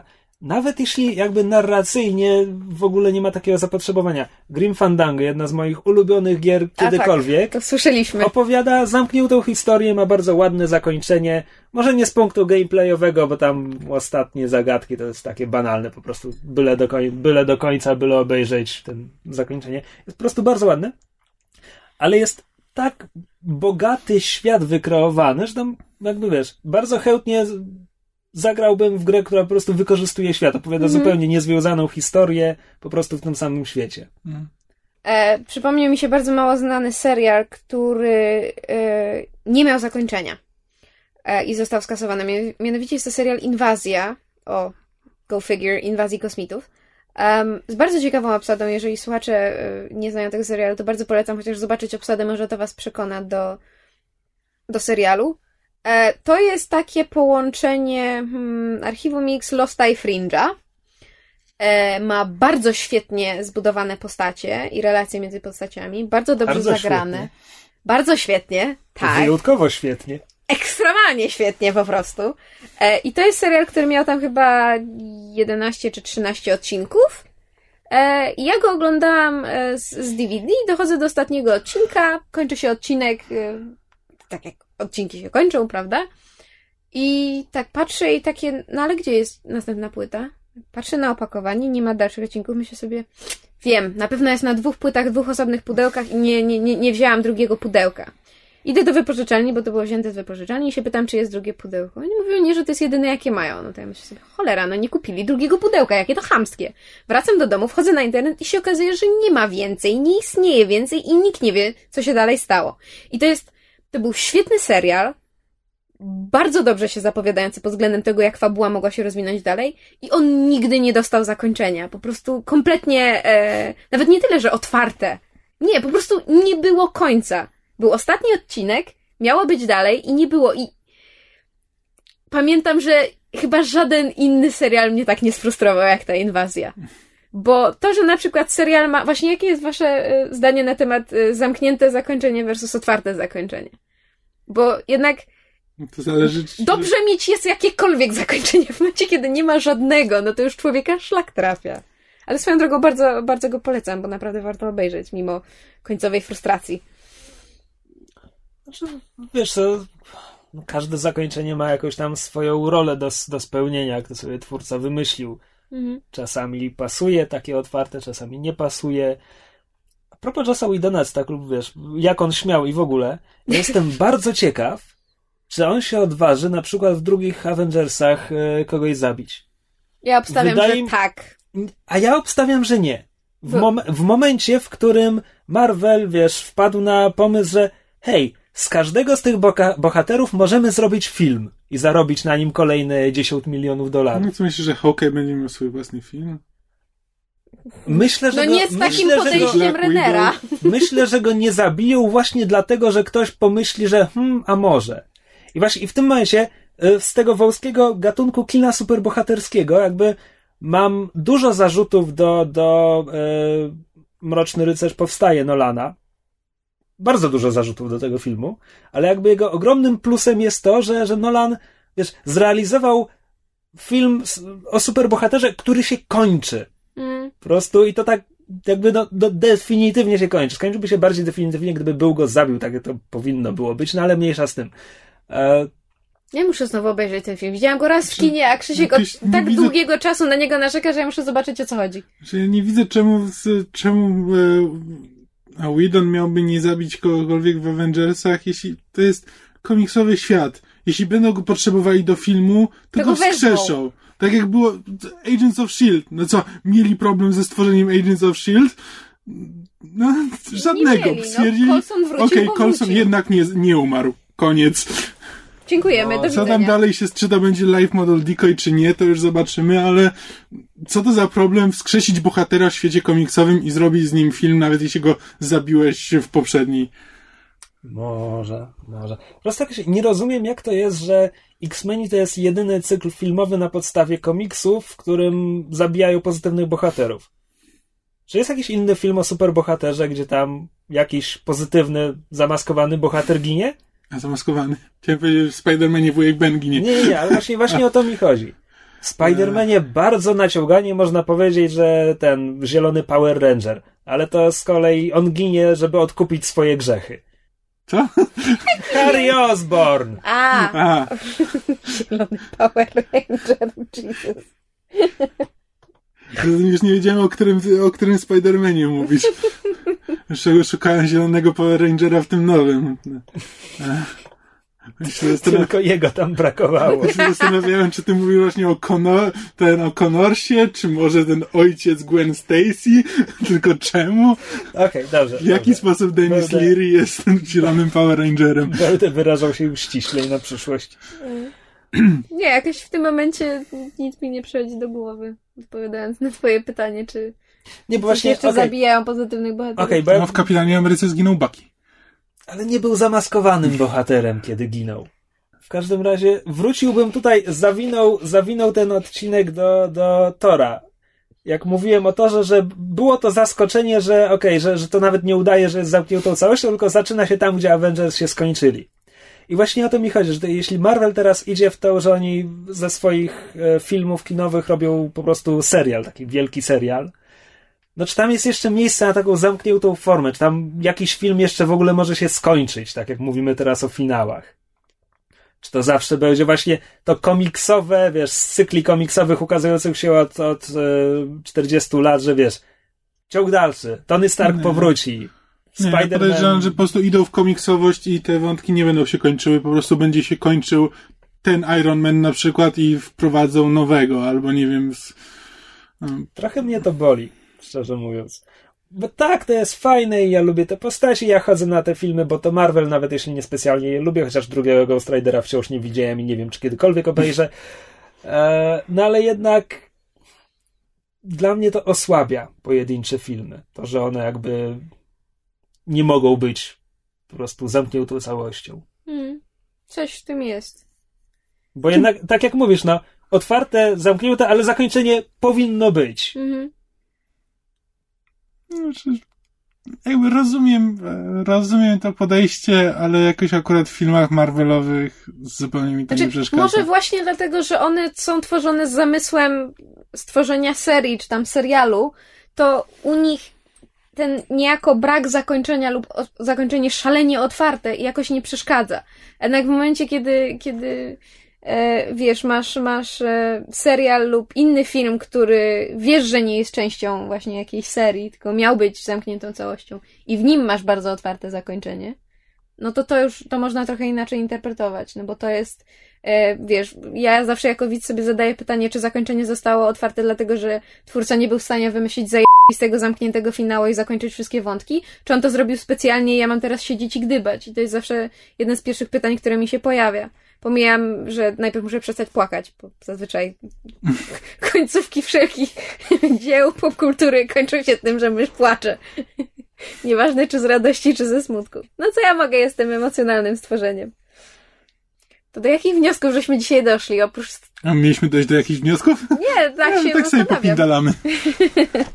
A co na przykład sądzicie, bo ja jestem bardzo ciekawa e, odnośnie American Horror Story. Bo to jest bardzo moim zdaniem specyficzny format, mianowicie, bo to jest serial, owszem, ale taki, który w każdym sezonie, każdy sezon tworzy niejako zamkniętą całość. Owszem, są ci sami, znaczy ci sami aktorzy, ale oni grają zupełnie innych bohaterów. I czy na przykład myślicie, że taka forma powinna się częściej pojawiać? Bo ja na przykład, ja, ja pomijam, że jestem ogromną fanką American Horror Story pod względem jakby fabuły każdego oddzielnego sezonu i pomysłu, jaki Ryan Murphy na to ma, ale myślę, że właśnie, tak jak Krzysiek wcześniej wspominałeś a propos tych The, The Defenders, co mają zrobić cztery seriale, które potem mają się wszystkie połączyć w jedno, no to może to jest właśnie em, jakiś pomysł, żeby tworzyć serie, seriale składające się z zamkniętych e, jakby części.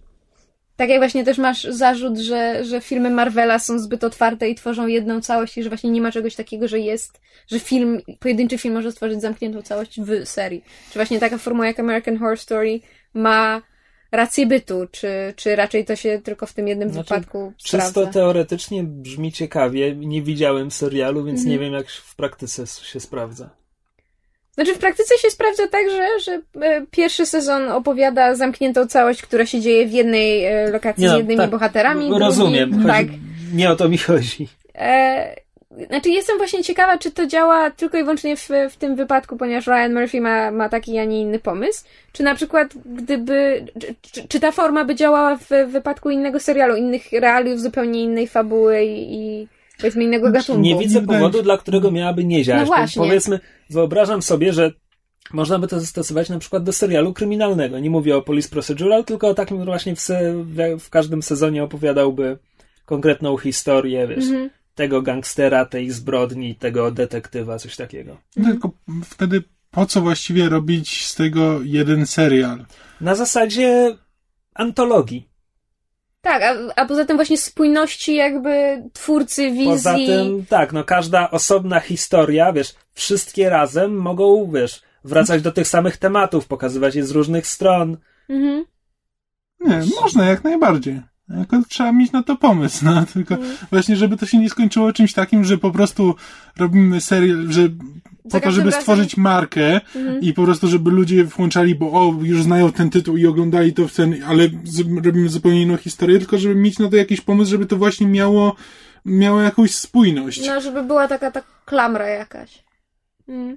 Nie, bo po prostu z, z, z tym, jak się teraz rozwijają seriale i z tym, jak właśnie, prawda, Netflix e, e, teraz zaczął się rozwijać, e, formuła właśnie tych seriali produkowanych na, na innych zasadach, właśnie na innych zasadach te, też wypuszczanych, prawda, w, w szeroką publiczność, wszelkiego rodzaju właśnie filmy, przepraszam, wszelkiego rodzaju seriale na żądanie tak zwane, to właśnie zastanawiam się, e, jaki jest e, kierunek dalszy, w którym właśnie na przykład seriale pójdą, bo z jednej strony ludzie zawsze mają potrzeby właśnie tego kolejny odcinek, kolejny odcinek, byle więcej, byle więcej, ale jednak mam wrażenie, że twórcy z czasem coraz lepiej orientują się w tym, że właśnie istnieje coś takiego jak zasiedzieć się za długo i że trzeba wiedzieć, w którym momencie coś skończyć.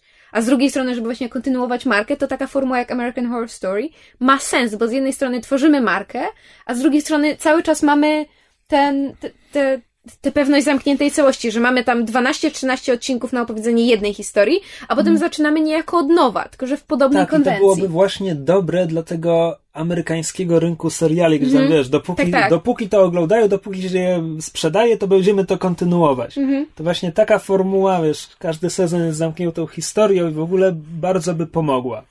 Można by się zastanowić, co by się stało na przykład z takimi zagubionymi, gdyby twórcy zastosowali taką formułę, a nie bawili Właśnie. się w mnożenie niedźwiedzi polarnych i dymnych potworów i widać, po przykładach, którymi się posługuje, widać, że obejrzałem tylko połowę tego serialu, nie wiem, co się dalej dzieje. Ale na przykład też mnie zastanawia, bo e, Amerykanie e, na razie jeszcze nie przyjęli zwyczaju z, z seriali brytyjskich, to znaczy Amerykanie chyba mają jakąś awersję do koncepcji miniserii, bo na przykład e, American Horror Story jest właśnie pod względem technicznym oceniane przede wszystkim w, przy rozdaniach nagród jako miniseria. I każdy sezon jest właściwie oceniany oddzielnie, bo to nie jest tak, że jest American Horror Story, e, aktor nominowany za trzeci sezon, to nie jest American Horror Story jako cały serial, tylko to jest American Horror Story tam Coven, czyli sezon trzeci. I to jest traktowane jako miniserie przynależące do jednej, na, znaczy pod jednym jakby parasolem, pod jedną klamrą. Czy właśnie może forma miniserii, czy jakichś takich zamkniętych całości, czy to nie jest kierunek, z tym, co powinno iść? Znaczy, powinna, to zależy co rozumiem pod powinna. Jakby nie pójdzie w, sta- w Stanach, bo właśnie w Stanach to dlatego jest, że ludzie lubią oglądać to, co już znają, postaci, które już znają, że oglądają, o, ludzie oglądają seriale po to, żeby właśnie być z postaciami, które już znają, które lubią i żeby się dowiedzieć, co, e, co dalej idzie. Dlatego Amerykanie tworzą 24, 24 odcinki w sezonie. Ale to się żeby już być właśnie jak to się najdłużej powoli zmienia, bo nie porównujmy serialu nie, nie soap powoli się operowego. zmienia. Po prostu pojawiają się twórcy, którzy postanawiają spróbować z innego formatu, właśnie miniserii, czy ten American Horror Story, ale jakby to nie znaczy, że wiesz, nagle rynek serialowy się zmieni i nie będzie ale seriali się 24 rozwinie, to odcinkowych. znaczy, że powstaną jakby e, bo, bo, takich tych nowych form się pojawia coraz więcej. Ja nie mówię, że one w, w całości zastąpią e, stare formy, bo na miłość boską mamy teraz seriale wspaniałe typu Boardwalk Empire i Game of Thrones, co nie zmienia faktu, że soap opery nadal powstają i, i, i powstawać nie przestaną, bo ludzie mają potrzebę oglądania właśnie tych samych bohaterów y, w, w bardzo podobnych sytuacjach co, ty, co, co tydzień, prawda? Tydzień w tydzień. Ale po prostu zastanawia mnie, czy, czy będziemy mieli, czy i jak szerokie będziemy mieli pole wyboru, bo oczywiście są ludzie, którzy chcą oglądać praktycznie w kółko tych samych bohaterów ten sam, ten sam serial, ale powstają nowe mm, pokolenia widzów, które mają już troszeczkę inne wymagania. Znaczy tak, znaczy jakby znaczy większość tych seriali takich, które mają po 12 odcinków, jakby stanowią jakąś tam zamkniętą historię, coś takiego to powstaje na kanałach kablowych które jakby po prostu próbują przyciągnąć do siebie e, nową widownię i właśnie robią to oferując jakąś ciekawą historię. Natomiast te sieciowe wciąż jakby trzymają się tych formatów, że po prostu żeby cały czas, cały czas puszczać, żebyś mógł za każdym razem przełączyć się na ich kanał i zobaczyć coś, co znasz i właśnie mm. i tam z nimi, i, i z nimi zostać. I tak, właśnie... no bo mówisz, że wiesz, że nowe pokolenie odbiorców, inne wymagania i tak dalej, i tak dalej, ale jakby mówisz, mówimy właściwie wszyscy z perspektywy użytkowników internetu, a to jest trochę tak, inne plemię. Jakby. Tak, właśnie o to chodzi, że właśnie, że te, te historie, takie zamknięte historie, to właśnie powstają na, właśnie na kanałach, które nie potrzebują wielkiej oglądalności, tylko potrzebują właśnie przyciągnąć nowych ludzi albo przy, przyciągnąć stałych E, stałych widzów. Tak, tylko nie oszukujmy się jednak, że tak jak są właśnie widzowie, którzy lubią e, właśnie takie długotrwające seriale, gdzie cały czas mogą wracać do tych samych postaci i mogą sobie, prawda, wejść na kanał i wiedzieć, że o tej o tej godzinie zobaczą kolejny odcinek ulubionego serialu. Co nie zmienia faktu, że tak jak żeśmy dyskutowali, są seriale, które już trwają za długo i to nie jest jakby tylko z naszego punktu widzenia jako, prawda, um, ludzi internetu, ale też właśnie z punktu widzenia tych ludzi, którzy na co dzień serial oglądają. Oni go oglądają, bo oglądają, ale robią to z przyzwyczajenia. I nawet właśnie te, te stacje um, sieciowe, które, które puszczają już dziesiąty czy dwunasty sezon jakiegoś serialu, prędzej czy później się orientują, że, że należy dobić już mhm. tego biednego kulawego psa i zacząć jakąś nową tak. serię. Znaczy, ja się zgadzam, ja ze swojej własnej perspektywy, no to pewnie bardzo bym chciał, żeby właśnie przyjął się szerzej ten format krótszy. E, no bo na przykład uważam, że takie Elementary byłoby z lepszym serialem, gdyby mm -hmm. było właśnie, gdyby miało format tak jak brytyjski Sherlock. Znaczy, nie oszukujmy się, brytyjski Sherlock wcale nie ma takiej dobrej formuły. Ja na przykład nie jestem fanką tego, że dostajemy w sumie półtora godzinny y, film w trzech odcinkach, a potem w 17 no, lat czekamy na kolejny. W sumie 4,5 No dobrze, 4,5 godzinny film w trzech odcinkach. Trzy, pół, znaczy dostałem 3,5 godzinny film no po prostu, no w ten no. sposób. No tak, a potem 3 lata czekamy na kolejny. No, ja nie lubię formuły znaczy, Sherlocka. To akurat to, że trzeba czekać potem 2 lata, 2-3 lata, to okej, okay, to jakby to, to, już jest, to już jest co innego, ale jakby ten brytyjski format wynika z tego, że brytyjska telewizja ma mniej pieniędzy i nie możesz zatrudnić zespołu e, scenarzystów, którzy ci będą pisali co tydzień nowy odcinek, tylko zatrudniasz jednego, dwóch scenarzystów, którzy piszą właśnie te sześć odcinków no, ale i potem się je... lepiej. No tak, i jakby się. właśnie wtedy wychodzi, bo wtedy to jest spójna wizja jednego mhm. autora, a nie po prostu całego pokoju scenarzystów, którzy próbują coś wymyślić, jakby tu zapchać jeszcze kolejne 45 minut w tym mhm. tygodniu. No, więc yy, tak. No podsumowałam dyskusję. To co, ten odcinek będzie miał otwarte zakończenie? Tak, tak. i w ramach no teraz puszczamy, puszczamy bączek z Incepcji i, i, na tym zakończymy. Tak, w ramach denerwowania słuchaczy zakończenie dzisiejszego odcinka pozostaje otwarte i możecie sobie dalej dopowiedzieć, co, co było dalej.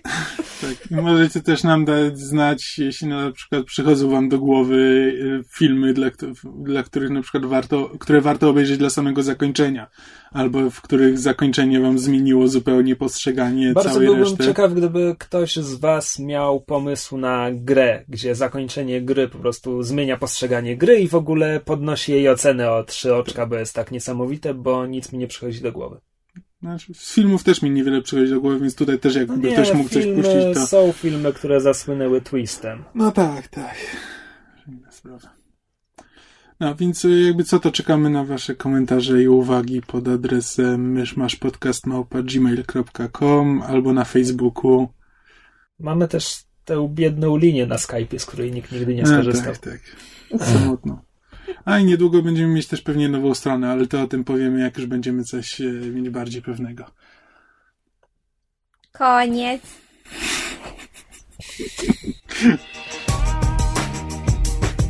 Słuchaliście podcastu Myszmasz. Możecie nas znaleźć na myszamowi.blogspot.com oraz marvelcomics.pl Podcast nagrany został w studiu Kobart www.kobart.pl Jeśli macie jakieś komentarze, pytania albo sugestie, jesteśmy także na Facebooku. Podcast Myszmasz dostępny jest także na iTunes. Jeśli wystawicie nam oceny, będziemy szczęśliwi jak stypujący nosorożec.